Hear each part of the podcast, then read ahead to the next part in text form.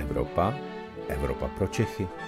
Pravidelný týdenní podcast deníku pro všechny, kteří se chtějí dozvědět něco o dění nejen v Evropské unii.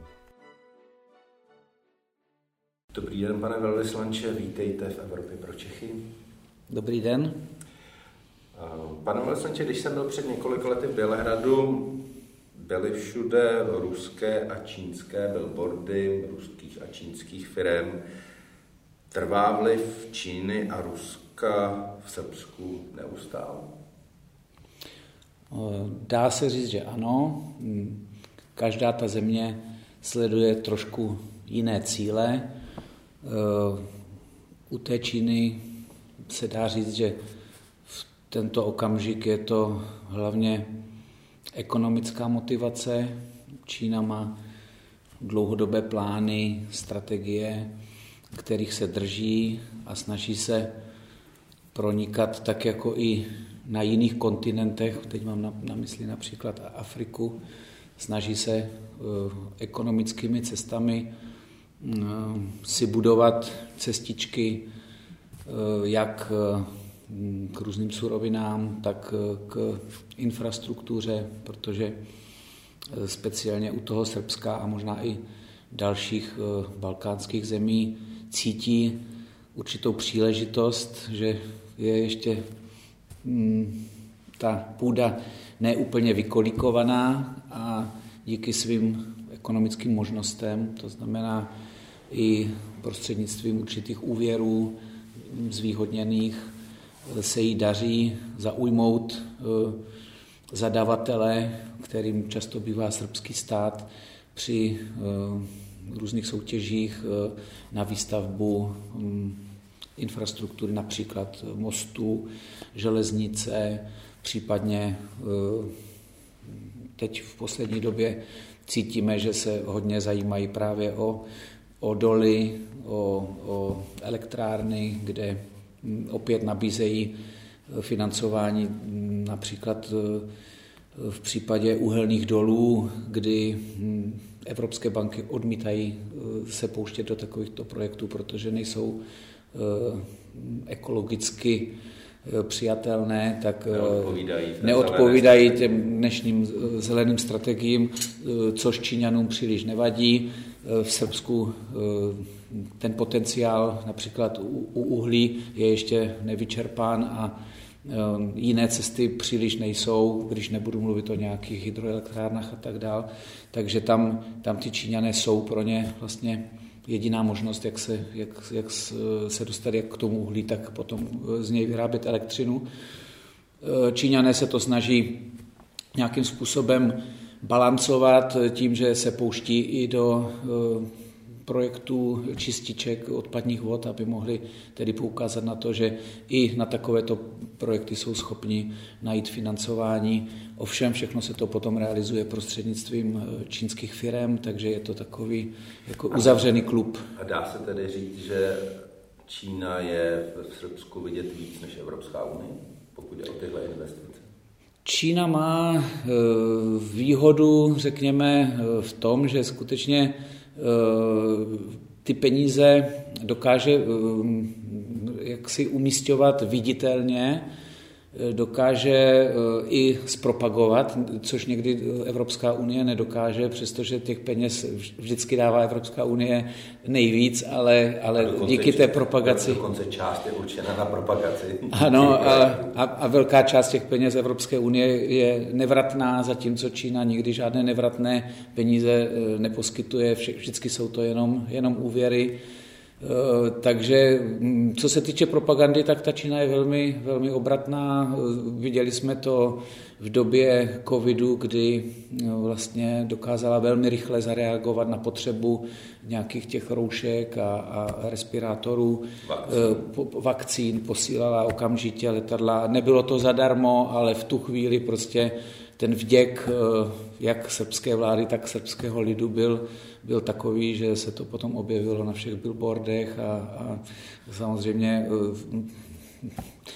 dá se říct, že dokázali využít toho momentu a, a zviditelnit teda tu svoji, tu svoji aktivitu, takže dnes mnoho Mnoho Srbů v průzkumech veřejného mínění označuje Čínu jako největšího dárce peněz, což se úplně míjí s realitou, ale prostě to vnímání té společnosti je takové.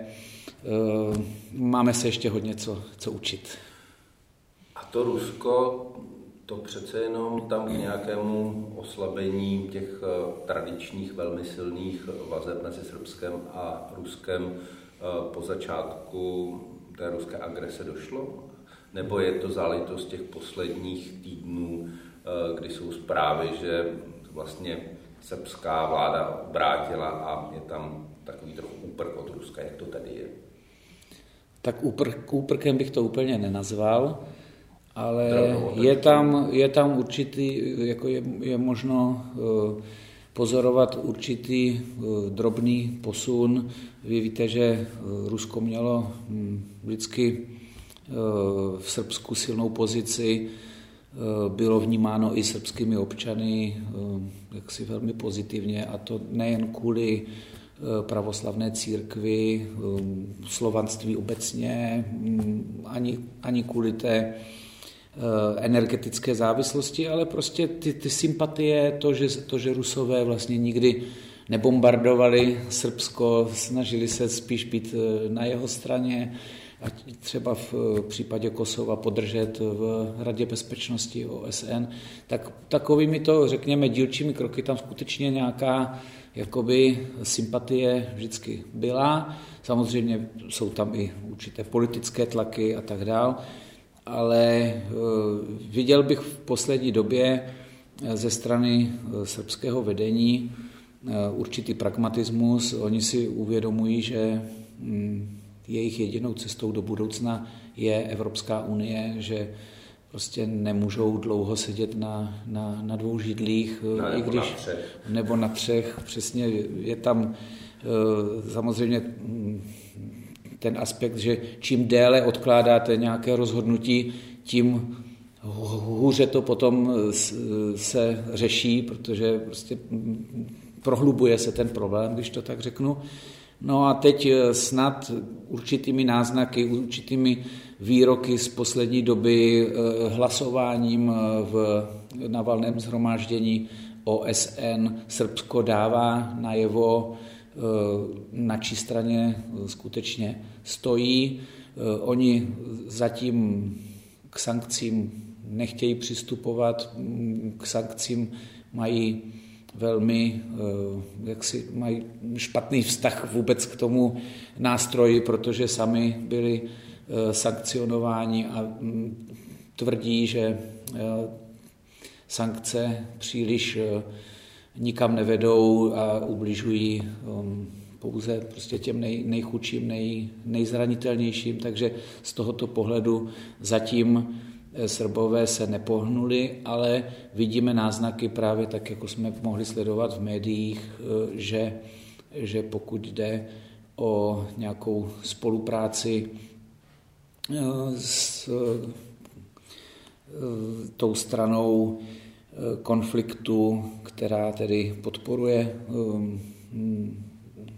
Ukrajinu a, a bojuje proti ruskému agresorovi, takže tam nějakým způsobem srbské firmy poskytly, poskytly munici, i když tedy zatím to vypadá, že to šlo přes různé třetí hráče, že to nebylo přímo s nějakým oficiálním svolením z vládních míst, tak to, že se vůbec tyto věci dostaly do tisku, tak dává usuzovat, že zřejmě, zřejmě ruské straně to, to vadí a že pravděpodobně tedy nic podobného se neděje na tu druhou stranu.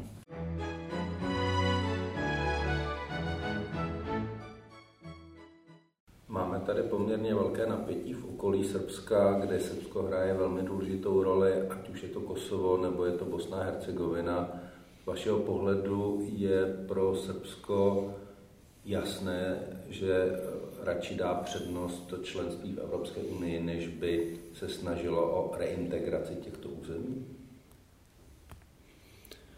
No, je to velmi těžká otázka, protože samozřejmě re, re, v případě Kosova tam je to citlivá záležitost.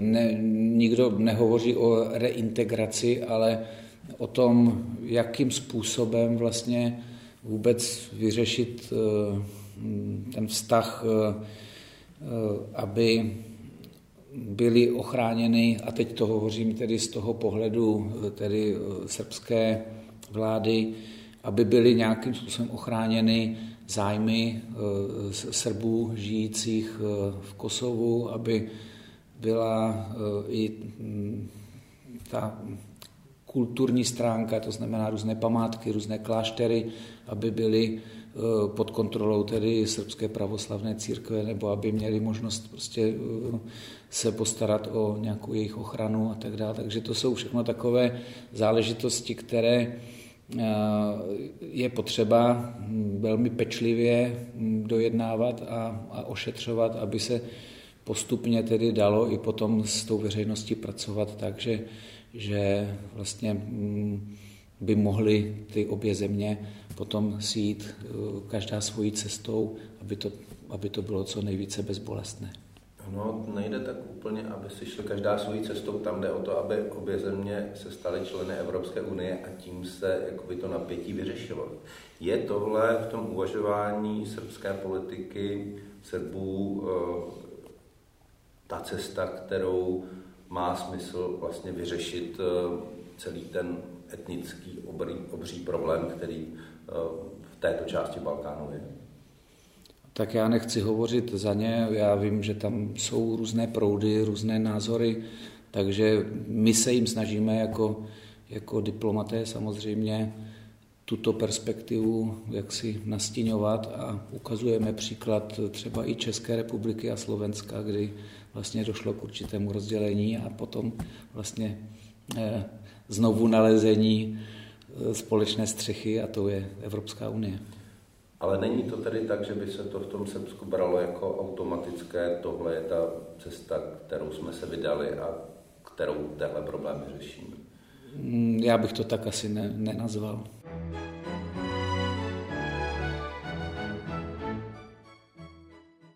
Když se podíváme na dnešní Srbsko, jak byste ho zařadil z hlediska dodržování principů právního státu, demokracie? Přece jenom je to velmi pokročilý kandidát na členství v Evropské unii. Je z tohoto pohledu Srbsko v pořádku? Není to takové další Maďarsko Viktora Orbána? No, podívejte se, to je trošku složitá otázka. Já jsem diplomat, který působí v té zemi jako v podstatě hostitelské, tudíž asi bych teď nechtěl úplně zacházet do nějakých detailů, ale je jasný, že tam je ještě mnoho práce před, před, před nimi. Je, my vidíme úsilí, vidíme rychl, rychlý pokrok v reformách, pokud jde o změna třeba soudního systému, jmenování soudců, kontrola a tak dále. Tyto změny bylo třeba dělat i za cenu změny ústavy, což se podařilo, prostě proběhly, byly schváleny, prošly parlamentem, takže tady v tomto ohledu určitě jako vidíme obrovské, obrovské úsilí, ale rozhodně bych ještě neřekl, že se všechno podařilo a že je všechno, všechno tak, jak má být. A bere se to dnes tak, že Srbsko je tím prvním státem, který by v tom dalším kole rozšíření měl do Evropské unie vstoupit? A jak, no tak... se, a jak se dívají na to, že by možná Ukrajina mohla teď předběhnout? Já vidím Srbsko a Černou horu jako ty frontrunery, ty, ty země, které by určitě měly být první na té, na té pásce. Obě země v určitých momentech zažívají nějaké zdržení nebo nějaké komplikace, ale pořád je to, je to jakoby velmi jakoby ta první řada, když to tak řeknu, neviděl bych příliš mnoho smyslu v tom příštím rozšiřování, kdyby mělo proběhnout bez Srbska. To Srbsko je skutečně v tom regionu velmi, velmi významným hráčem a určitě by to dávalo smysl i Evropské unii, aby, aby tam tedy v té první skupině to Srbsko bylo. A pokud jde o Ukrajinu, tak tam Srbové Ukrajinu vnímají jako spřátelenou zemi, měli vždycky velmi dobré vztahy, Ukrajina jim nikdy nic špatného neudělala, takže urč, jako ne, necítím v Srbsku, že by vnímali Ukrajinu jako nějakého konkurenta, se kterým by měli bojovat, nebo že by se měli cítit nějak jako ublíženecky, že se, že se prostě Ukrajina také, také snaží co nejrychleji dostat do Evropské unie.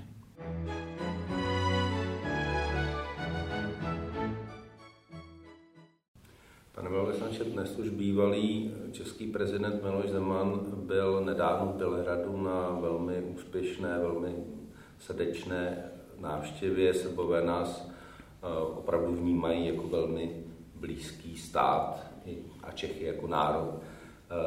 Kde se tohle přátelství vůči Česku bere a jaký má základ a co nám to přináší?